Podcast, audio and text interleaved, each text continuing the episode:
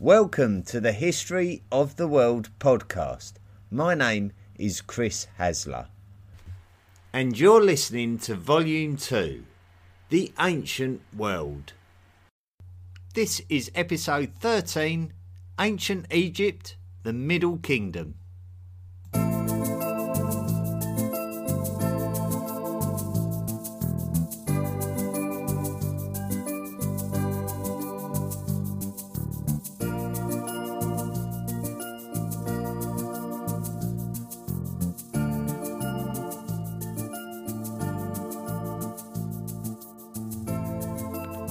Time on the History of the World podcast, we outlined what we know about Egypt throughout the first part of the third millennium BCE. We discovered how Egypt went through a time of prosperity where we saw great advances in tomb building, resulting in the most astonishing achievement which we recognise today as the pyramids. We also determined that Egypt was a successful and expanding unified kingdom. But we also found out that the Egyptian model began to fail, and as such, the local governors began to defy the pharaohs, and that the kingdom fragmented, effectively ending what we now look back on as the Old Kingdom of Egypt. So, what happened next? So, Egypt was separated into administrative divisions called nomes. Nomes are very similar to the departments, states, or counties that modern countries have, and the purpose of this is to install local governance. And the powers of that local governance are determined by the kingdom or sovereign state itself. In the case of ancient Egypt, there were over 40 nomes in both Upper and Lower Egypt combined. Each of these nomes was governed by a nomarch. Traditionally, the Egyptian kingdom was accountable to the pharaoh, who was the nearest thing to a living deity, and as such, the biggest national projects were the tombs in which these pharaohs would ultimately be laid to rest. Namely, these were the mastabas and pyramids. However, it seems as though this period of Egyptian history where the Old Kingdom is thought to have ended, is a time when the Pharaoh appears to have lost the obedience of his nomarchs. We originally stated that ancient Egypt has been split into 31 dynasties by modern scholars, and that the first two dynasties referred to a time period earlier than the Old Kingdom. The first dynasty to follow the demise of the Old Kingdom would have numerically been called the seventh dynasty, but really the existence of this dynasty is very much disputed as the kingdom was in a state of civil unrest. Now, far be it from me to ram my theories down anybody's throat again and again, but honestly, many roads point back towards a similar theme to me, and theories that carry many weights tend to capture my attention, such as this climate change effect on societies. I don't want to be seen as someone who conveniently points towards climate change as the cause of everything that goes wrong, but there is a scientific theory called the 4.2 kilo year event, which could bear some significance to this period. The 4.2 kilo year event is not to be confused with the 5.9 kilo year event, which probably caused cultures to collate near the rivers of the Fertile Crescent and form larger urban societies in both Egypt and Mesopotamia. The 5.9 kilo year event is something which we described back in episode 23 of volume 1, the episode about pre dynastic Egypt. Instead, the 4.2 kilo year event is mentioned during episode 2 on the Akkadian Empire as a possible cause of the decline of Akkad during the reign of its king Shar-Kali-Sharri and the reason why Tel Leilan was abandoned before the Assyrian ruler Shamshi-Adad would build a great city called Shubat Enlil a few hundred years later.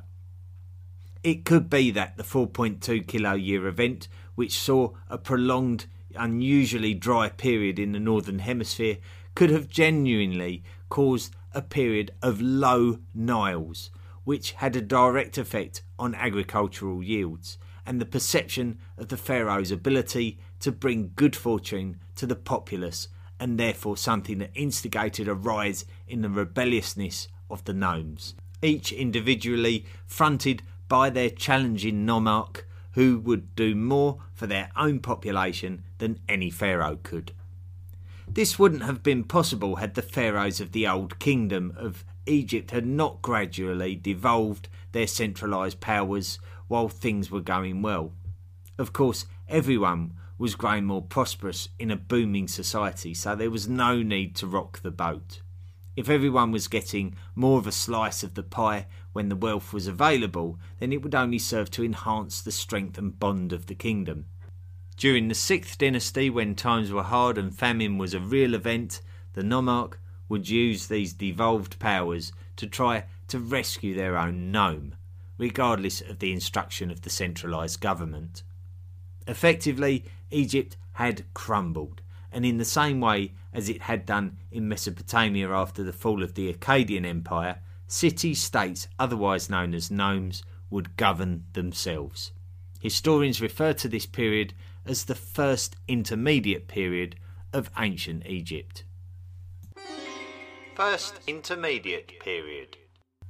The first intermediate period is often referred to as a dark age, and in some cases it is suggested that the country was in civil war, but really it had just broken apart into independent nomes whose fundamental priority was looking after itself and its people. So there was really no centralised power trying to reunify the country. Memphis had lost all of its influence. One of the first cities that appeared to prosper from the ashes of the Old Kingdom was Heracleopolis. We have not discussed Heracleopolis yet, and it is not to be confused with the Upper Egyptian city of Hierakonpolis, which is also known as Nekhen, which was a prominent city of pre dynastic times. As with many aspects of ancient Egypt, we learned of them from Greek scholars of a later age, which is why we have so many Greek names for these cities. We can be very sure that the Egyptians did not use these names themselves. Heracleopolis was a given name to this city in later times due to their discovery of a temple built there during the Middle Kingdom of Egypt, which was dedicated to the Egyptian deity called Herishaf, who was depicted as a man with the head of a ram. The Greeks would associate Herishaf with their own divine being called Heracles, hence the name Heracleopolis, which the Greeks would call Heracleopolis Magna to distinguish it from other cities devoted to Heracles. We mentioned Heracles in the story of the Phoenicians in episode 9, due to the fact that they had also associated Heracles with the Phoenician god called Melkart. So it does appear that when the Greeks rose to power during their own golden age, during the classical age, that they would try to associate aspects of foreign cultures as equivalents to their aspects of Greek cultures, maybe as a means to justify Greek ideas as being supreme. Heracleopolis is considered to be an important centre of emerging power during the first intermediate period, and it is considered to be the home of the 9th and 10th dynasties of Egypt.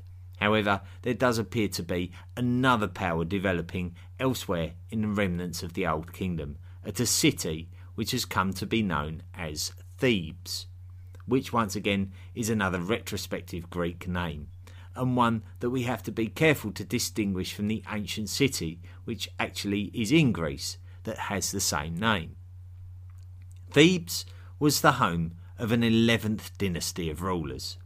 The city itself was based in Upper Egypt, so it was in the same area of the Nile as other powerful cities such as Hierakonpolis and Abydos. Heracleopolis was based in Lower Egypt, much nearer to Memphis and Saqqara. It would be the Thebans that appeared to try to expand their influence to the areas further north by moving downwards along the river towards the delta. And the crucial meeting between the Heracleopolitans and the Thebans would come during the 21st century BCE. Mentuhotep II It was during the reign of the Theban king Mentuhotep II that things came to a head between Thebes and Heracleopolis. One of the southernmost cities under the influence of Heracleopolis was Asiut, a city which exists to this day. It was the nomarch of Asiut, Keti II, who decided to take a military force up the Nile River to take a stand against the outwardly aggressive Thebans under the leadership of Mentuhotep II. It was a mistake as Mentuhotep II quickly crushed Keti II and advanced northwards. The people of Asiut had already been weighing up the option of defecting to the Theban side of Egyptian politics. Now Thebes had control of Upper Egypt and had a gateway to the Heracleopolitan heartlands. It does appear that Mentuhotep's strength was the fact that he was decisive in his actions and the execution of them. The Thebans travelled northwards to Heracleopolis and desecrated its royal tombs before running the elite out of the city. Once Mentuhotep's troops occupied Heracleopolis, the elite were chased out of the city and hunted down in the desert lands. Any rebels were immediately imprisoned. With Heracleopolis now firmly under Theban control, Mentuhotep II quickly worked to establish the limits of a new Egyptian kingdom by securing his southern borders against the troublesome Nubian tribes. This would be the birth of a new unified Egyptian kingdom, one that we today call the Middle Kingdom. Despite Mentuhotep II's efforts to become a decisive pharaoh of a united Egypt, things would not quite be the same as in the golden age of the Old Kingdom, where the pharaohs of the Old Kingdom were held in such high regard that their rule was considered to be absolute. The nomarchs of the Middle Kingdom still enjoyed their local powers regardless of the reunification of Egypt. This time, things were different, and we can describe this as a kind of feudal system. The nomarchs, who were the leaders of the administrative nomes, consolidated their positions by intermarrying members of their families. So the nomes would remain and they would maintain an amount of power in this new kingdom. Evidence exists of a ceremonial war cemetery at a Theban necropolis at Deir el Bahari, which is very near to the modern city of Luxor, which has been built on the ruins of the ancient city of Thebes. The necropolis is more well known for being the location of funerary monuments for many pharaohs of the Middle and New Kingdoms, but there are also a number of bodies buried with some degree of ceremony and with evidence of injuries typical of battle, such as arrow wounds. The mass tomb has been called MMA 507 and is one of a number of tombs named after the Metropolitan Museum of Art in New York City who helped to commission the excavations. Some have suggested that these are the brave and honoured soldiers of battle who gave their lives in the Theban push to conquer Heracleopolis. Amenemhat I.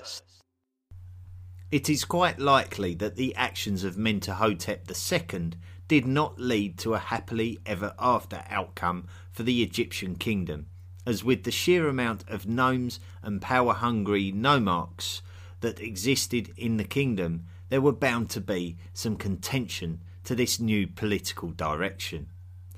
The 11th dynasty, of which Mentuhotep II was a part of, and which found its capital at Thebes, was brought to an end by the reign of a new pharaoh called Amenemhat I. It is not completely clear as to whether Amenemhat I took the throne of Egypt by fair or foul means, but it is believed that he was not of royal lineage, and as such he is considered to be the first pharaoh of the 12th dynasty. One of the first things that Amenemhat would do is to re establish the capital city of the kingdom in Lower Egypt, near to the old capital of Memphis, at a place called Ichtawi, which is named in honour of Amenemhat's successful subjugation of both Upper and Lower Egypt. One of the reasons put forward to explain the relocation of the capital city from Thebes is that it provided a closer link to the Asiatic lands, which represented the more valuable trade links but also the most viable foreign threats to the kingdom. Amenemhat was very proactive in his firm establishment of his Egyptian kingdom and he set about making border fortifications to protect against those foreign threats. He is also considered responsible for extending the kingdom as far south as the second cataract of the Nile, which is something that had not been seen since the days of the Old Kingdom. Amenemhat took great pride in the slaughter of Nubians in their own lands to achieve this goal. Despite the relocation of the Egyptian capital, Amenemhat would not neglect Thebes in Upper Egypt and would commission the construction of a temple to the Theban deity called Ammon, whose stature as a deity to Thebes was cemented by the 11th dynasty pharaohs who favoured him over Montu, who was worshipped predominantly by Thebans of the Old Kingdom. So we can see that Amenemhat was a very proactive pharaoh, and the Middle Kingdom needed this in order to prosper in its comparatively devolved condition. Amenemhat would also try to emphasize his imperial level in importance as an Egyptian pharaoh by trying to emulate the Old Kingdom pharaohs by the construction of a huge pyramid, the likes of which had not been seen since the days of the Old Kingdom. Originally, it seems that it was to be constructed in Thebes, but then, for whatever reason, the plan changed and its location to Lisht in Lower Egypt. It is very unclear what caused Amenemhat to move his capital city and his tomb from Thebes to Lower Egypt. The pyramid itself looks like a poor man's version of the Old Kingdom's greatest pyramids. The magnificence of the Old Kingdom pyramids would never be matched, but there was still a renewed period of pyramid building. Senusret the First Amenemhat I had a number of children. His son would become Senusret I, but Amenemhat I made him the pharaoh during his own lifetime, beginning a tradition of father son co rule which can be seen a few times during the 12th dynasty. It was actually during this period of co rule that Egypt reached and fortified the second cataract of the Nile, but it was in 1962 BCE that Amenemhet I died and left the kingdom entirely to Senusret. Amenemhet's death is mysterious. Written artifacts have been recovered which refer to the aftermath of Amenemhet's death. The instructions of Amenemhet refer to the story of Senusret discovering the truth behind his father's death after being visited by his father's spirit.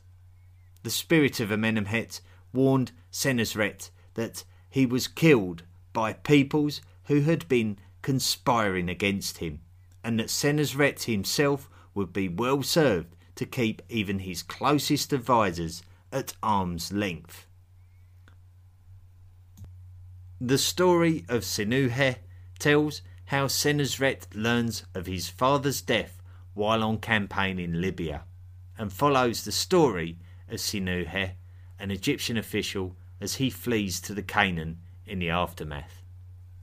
Regardless of how Amenemhat died, Senusret continued to rule with the same determination and conviction as his father before him, consolidating the southern border, building significant temples, and rewarding those nomarchs who stayed loyal to him.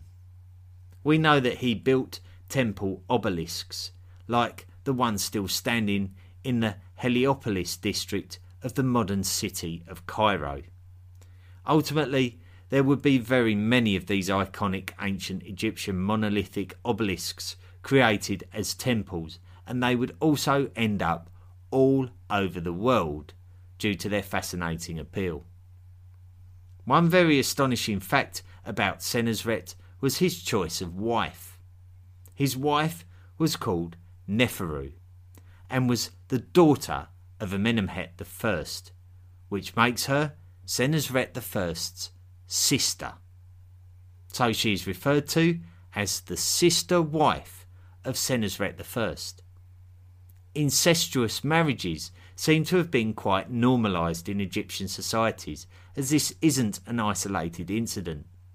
We only have to look at the DNA studies of the famous New Kingdom pharaoh Tutankhamun to see that indeed his parents were very closely related to each other, maybe even brother and sister. Possibly Senusret I's successor, Amenemhat II, was the son of this brother sister marriage. We say possibly because there is a definite reference to Nefru as Amenemhat II's mother, but no direct mention of Senusret I as his father. Senusret was a very strong and effective leader of the Egyptian kingdom, and his reign is considered to be symbolic of the Middle Kingdom at its height.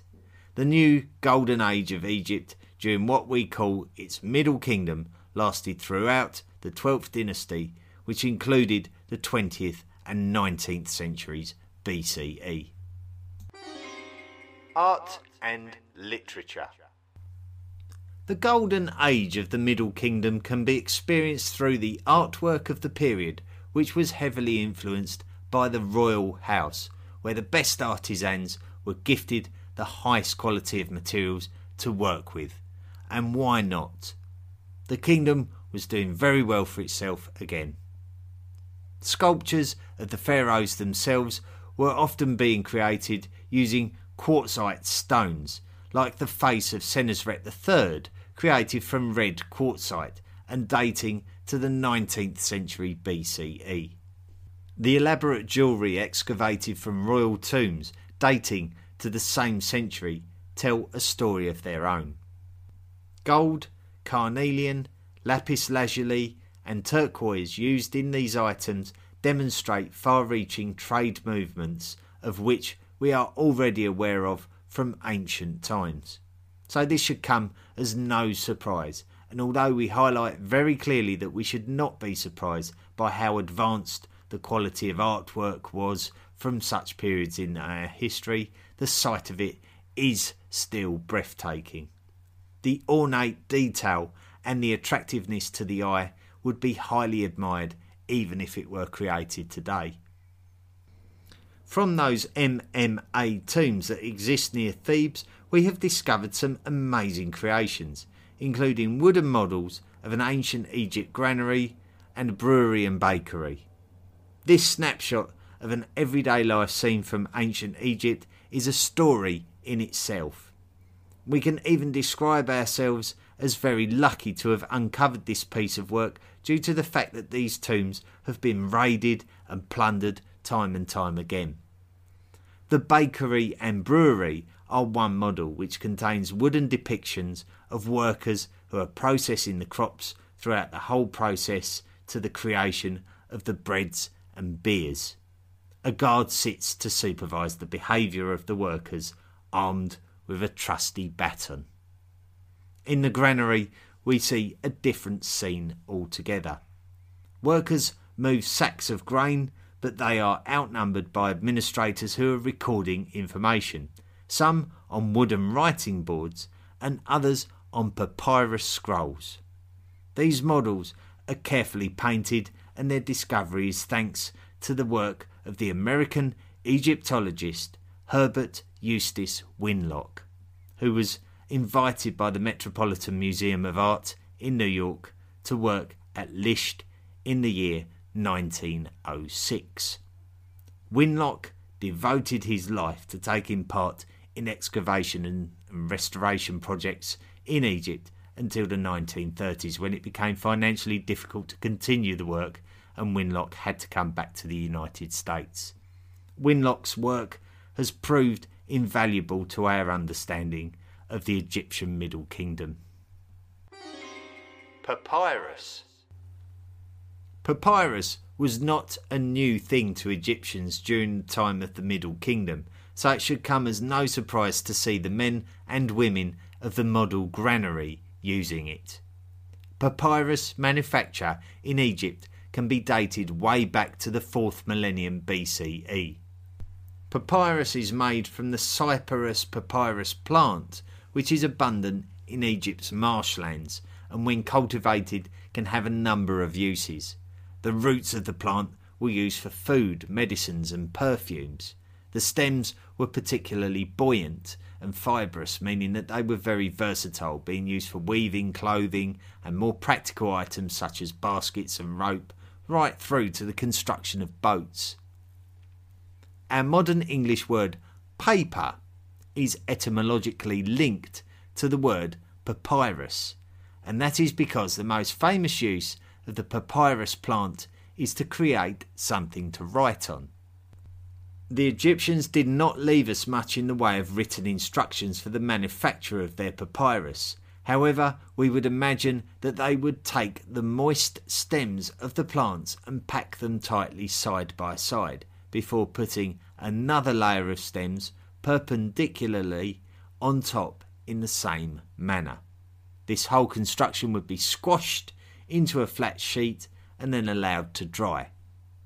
It appears that papyrus sheets varied in quality according to the expertise of the manufacturer and the quality of the plant.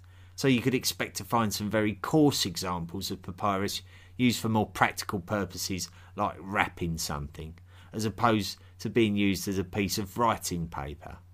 However, it is its use as a piece of writing paper that has given us one of the more interesting alternative insights into the Egyptian culture when a particular papyrus was acquired by a Scottish archaeologist called Alexander Henry Rhind. The papyrus is thought to date back to around 1650 BCE, which is much nearer to the final stages of the Middle Kingdom than we have already spoken about. The papyrus would come to be known as the Rhind mathematical papyrus, and after interpretation, it appears to have tackled some very advanced mathematical problems and solutions relating to Egyptian fractions, which was a method of fraction construction not favoured in the modern day. However, this kind of theoretical study of abstract ideas relating to mathematics is comparable to those studies made by the Babylonians in the first half of the second millennium BCE too. So, this demonstrates an advanced knowledge of the relationship between mathematics and physics throughout the Fertile Crescent or the Nile Valley in Mesopotamia, which shouldn't be surprising when we consider the expert architectural advances and successes of these cultures throughout the third millennium BCE, and the acceptable administrative arrangements demonstrated by contemporary law codes such as those of Hammurabi of Babylon. It could be the case that the Egyptians may have had a similar foundation for administering their own laws. The beginning of the end.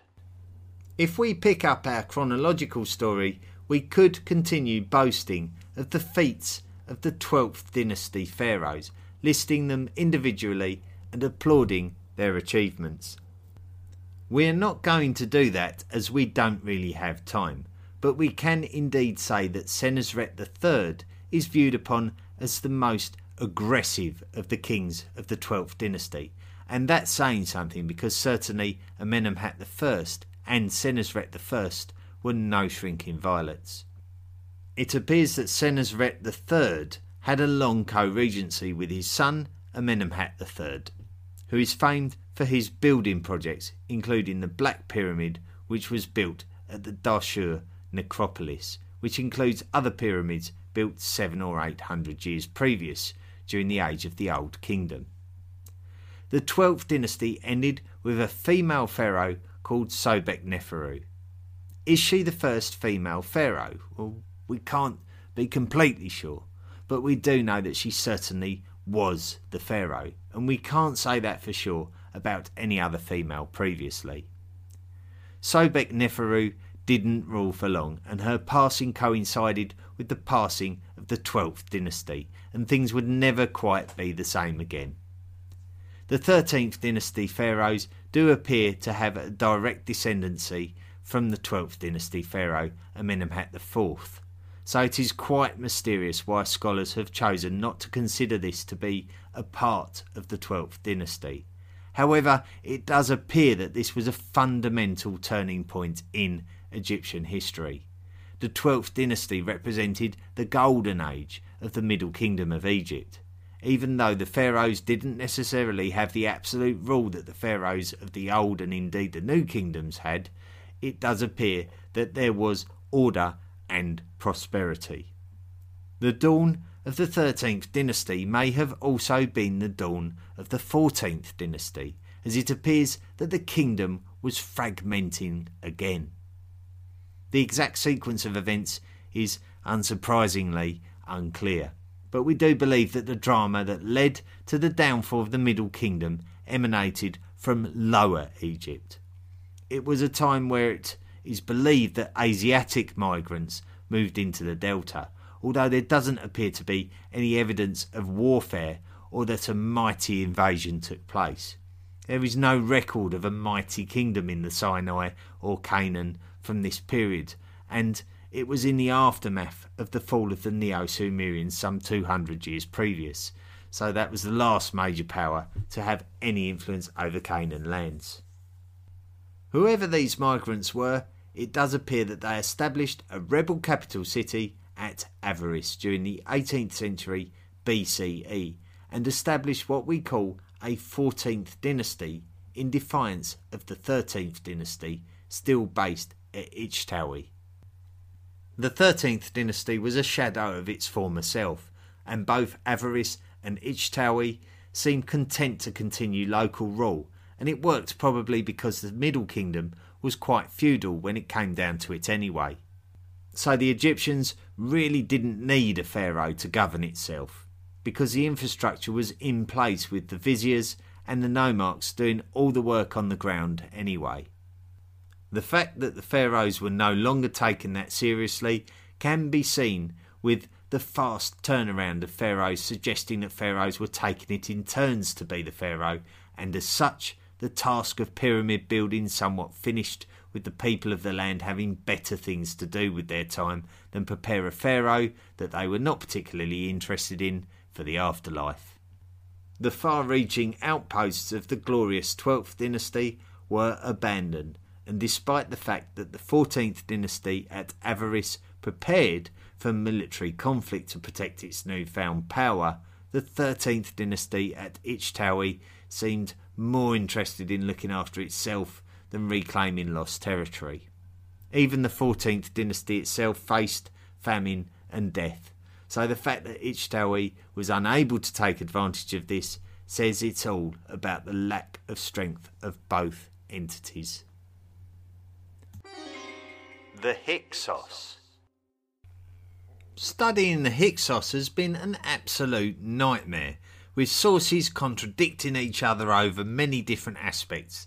So I will offer my humble opinion based on what I have studied to try to give you the bare facts of what I know.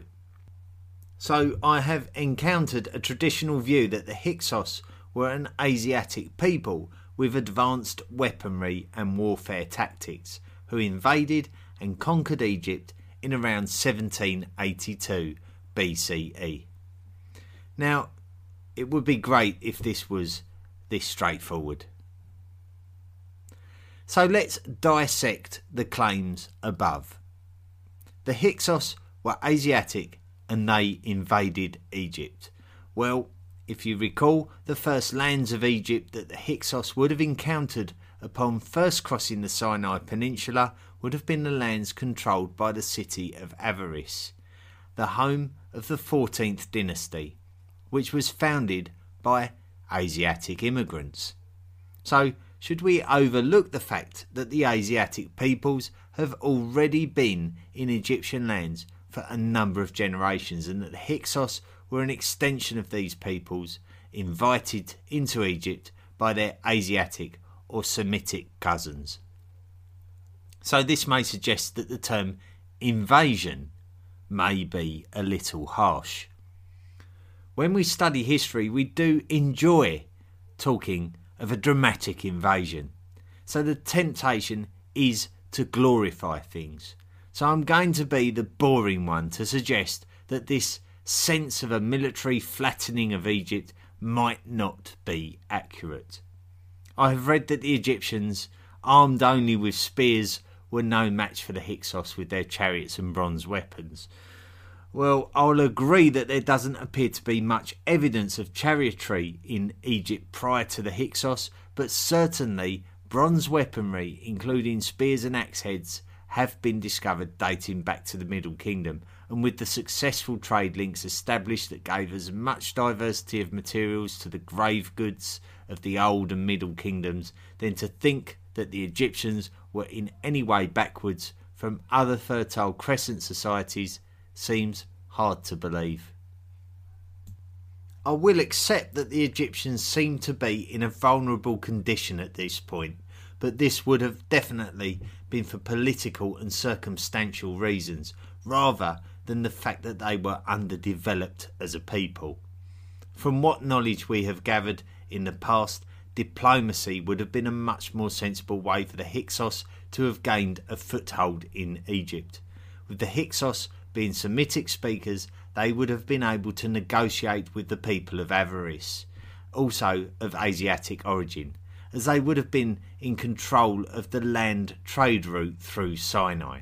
So, with the indigenous Egyptians of Ichtawi struggling to make ends meet, these wealthy foreigners may have proved to be irresistible should they want to survive, thus making warfare obsolete. The truth is that we don't really have a lot of evidence, but we just don't want to jump to conclusions based on ancient romantic sources even if it's somebody as reputable as Manetho, who at best was a scribe with no access to modern scientific principles. I've read and listened to texts, and experts claim that the Hyksos were of Hurrian origin or that they had an empire stretching around the lands of the eastern Mediterranean shores. I just don't know what to believe. I have seen them described as Palestinians, even though the term Palestinian seems to have no place this far back in history. The fact that they ride chariots shouldn't be that surprising, as chariots had existed in Near East lands for many, many centuries before this. We do believe them to be Semitic, and they would have been exposed to the advanced science of the Near East. They did come to the fertile lands of Lower Egypt, and they did take over and that is all that I am prepared to say about them at this point. What we can say is that at this point, the Middle Kingdom of Egypt was now a memory. Next time on the History of the World podcast, we're going to take a step back from the chronology and explore something which, at the very least, requires a podcast all of its own. It's the pyramids. Thank you very much for listening to this week's podcast.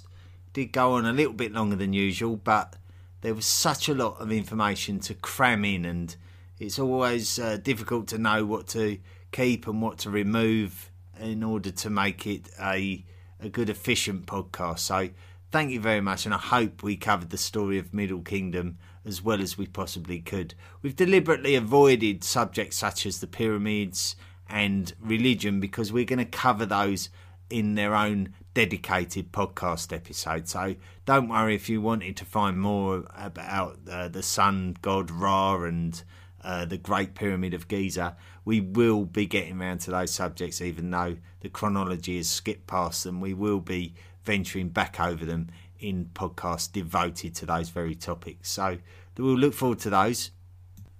Now, don't forget that there are many ways that you can support this podcast. One way that you can do it, which doesn't cost you a penny, is to review and rate us on Apple Podcasts. Now, I noticed that mainly the USA uh, website for Apple Podcasts, there's quite a number of reviews on there. You can never have too many. The more you review, the more apparent that the product is on Apple Podcasts, so you can really sort of boost their awareness by keep rating and reviewing us. But I've noticed that another uh, number of countries there are no reviews for the History of the World podcast, and I know that there's listeners listening in those countries. So if you do choose to use Apple Podcasts and you click on History of the World podcast and you notice that there's no ratings or reviews or not enough to give us a, a general rating, then don't muck about. Put a rating on there. Give the podcast the boost that it needs to make uh, more awareness and then it makes it more available to people who may in turn donate to the podcast. So we have a Patreon page and we invite you to make contributions in order to keep the running of the podcast going. So uh, at the moment, um, we do have some kind Patreons who donate to the podcast. It's not enough money to cover the running costs, but um, I'm hopeful that we will soon get there. You know, so um, as we get more listeners, the uh, the platform that we use, Audioboom, in turn they like to charge me more. So obviously, the more people that listen, uh, the more people that we look to donate to the podcast and help to keep the running costs. So even if it's just a dollar or two dollars a month, that's something, and it all adds up, and it all helps us to keep this podcast going, and at no expense to my good self. Um, that we're all paying for it together. Now, as ever, the links are on the uh, Facebook page, on the Twitter page. The web blog is historyoftheworldpodcast.com. There's loads and loads of links on there now. I keep adding to it all the time, so it should be somewhere where you can visit and spend a bit of time exploring the various links and uh, web pages that we've got attached there, other podcasts that um, we're associated with and uh, there's plenty to do. So please come to the History of the World podcast.com, have a little click around and see what we've got available there for you.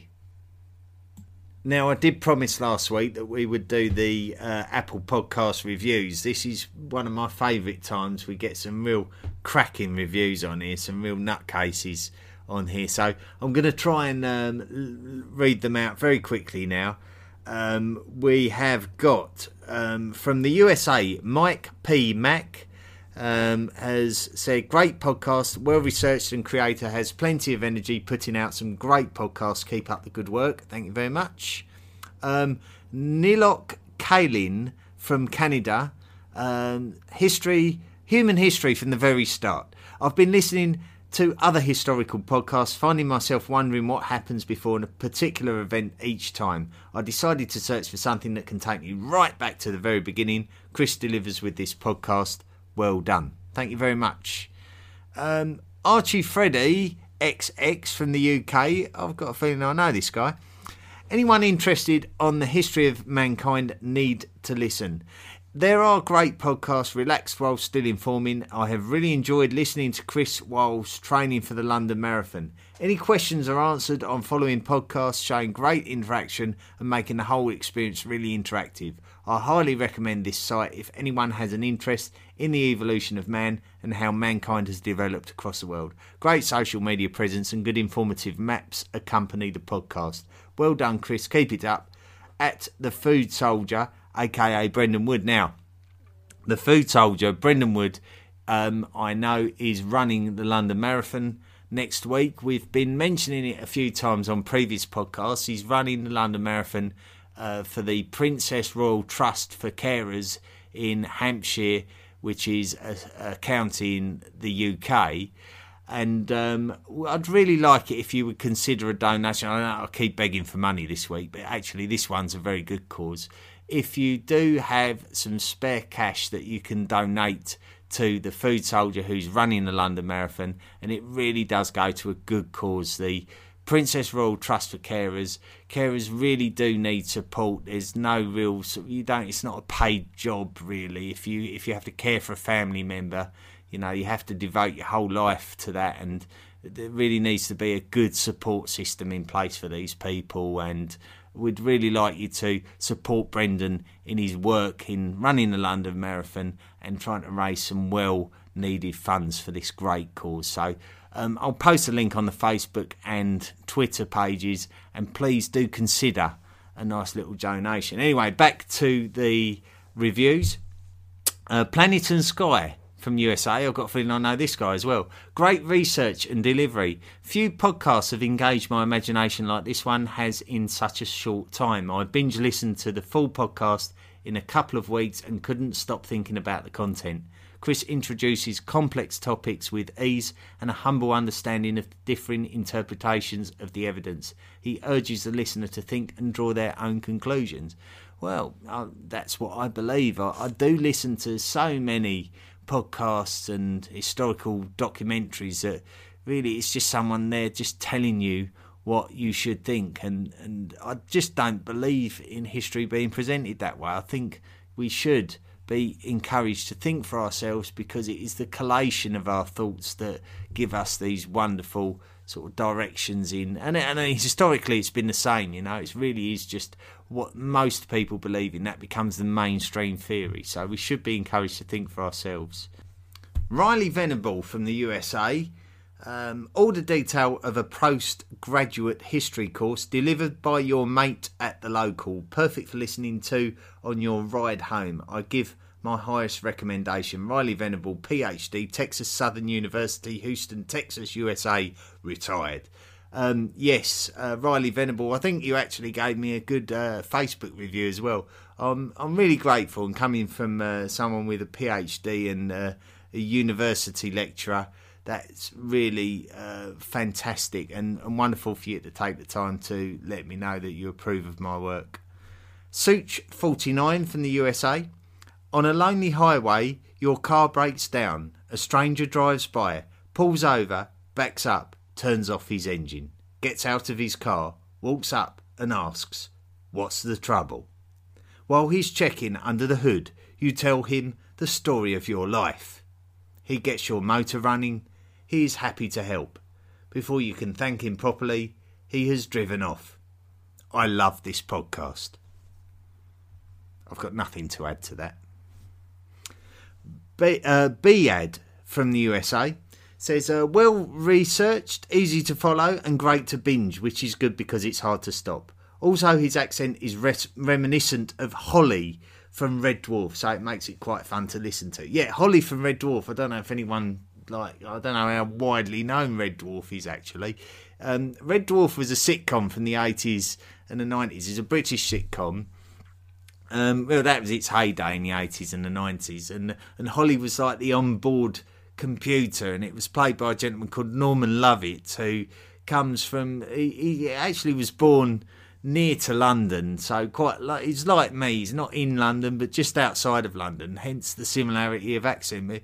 Holly's uh, Norman Lovett is very very dry sort of um, accent, and very dry and not very um, exciting, but that was part of the charm of Holly, really. So it was much more like that, but yes, very much the same part of the world. So good, well spotted.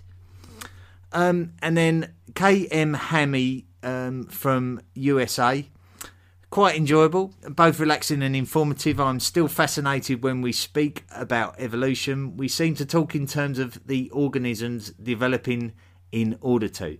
In other words, the brain needed to grow in order to. Dot dot dot. They de- develop these complex social skills in order to raise their children. Dot dot dot. I wonder if it would be more accurate to speak in terms of at some point this happened and so this followed. Example: At some point, this species managed to develop a tool that improved their hunting skills and subsequently increased protein intake, which increased socialisation, etc. So rather than assuming that there is a purpose, the first assumption really is that this is just happening by circumstance. But that's everywhere. Still, love listening. Well, it's interesting actually that subject, and um, just trying to sort of um, pinpoint the point that you're making um, yeah, a lot of the things, especially if we go back to the way that Homo sapiens evolved and this sort of mentality that Homo sapiens is the finished article of human evolution, and we're really not. It's a reaction to circumstances. So we haven't necessarily evolved in order to um, in order to achieve an ultimate goal.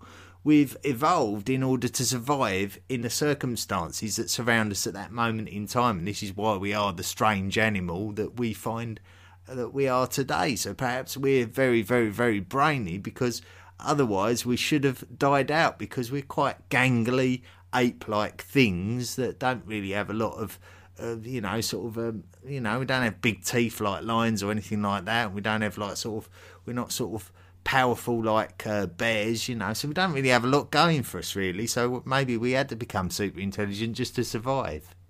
Anyway, wonderful as ever to read those uh, reviews out. I love them all. Thank you so much for taking the time to write them out. They're very entertaining to read, and um, and it really is kind of you to take the time to write them. I know not a lot of us have um, two minutes to spare in our day. So the fact that people are taking the time to write a review really does mean a lot to me. So thank you sincerely. Um, just before I send this to publish, actually, um, I have noticed a, a very kind donation has been made by Kevin Cock to the podcast. So thank you very much, Kevin. And uh, I'll be in touch with you shortly to give you a personal thank you. And um, if anyone else wants to help to contribute towards the upkeep of the podcast, then by all means visit the Patreon page. So, last week's episode, Ancient Egypt, the Old Kingdom, was the first podcast episode that had a thousand listens in its first week. So, thank you so much. And I'm hoping that's, you know, the ancient Egypt subject is much more of a mainstream subject that is interesting to people studying history. So maybe the fact that we're venturing into that subject might be able to attract more listeners to the podcast. Well, there you go. Thank you very much for bearing with me this week. It's a very long episode. Next week is a very important episode. We're going to be exploring the ancient Egyptian pyramids. So, one of the most fundamental and important podcast episodes, probably, of this history of the human being. Um, but be sure to join us next week. Until that time, have a fantastic week, and we'll join up again this time in seven days. The History of the World podcast is available on many different podcast platforms. So please don't forget to rate and review us wherever you find us. Visit our website at historyoftheworldpodcast.com and email us at historyoftheworldpodcast at mail.com. Support the podcast at Patreon by clicking the support the podcast link at our website and join us on social media at Facebook, Twitter, and Tumblr.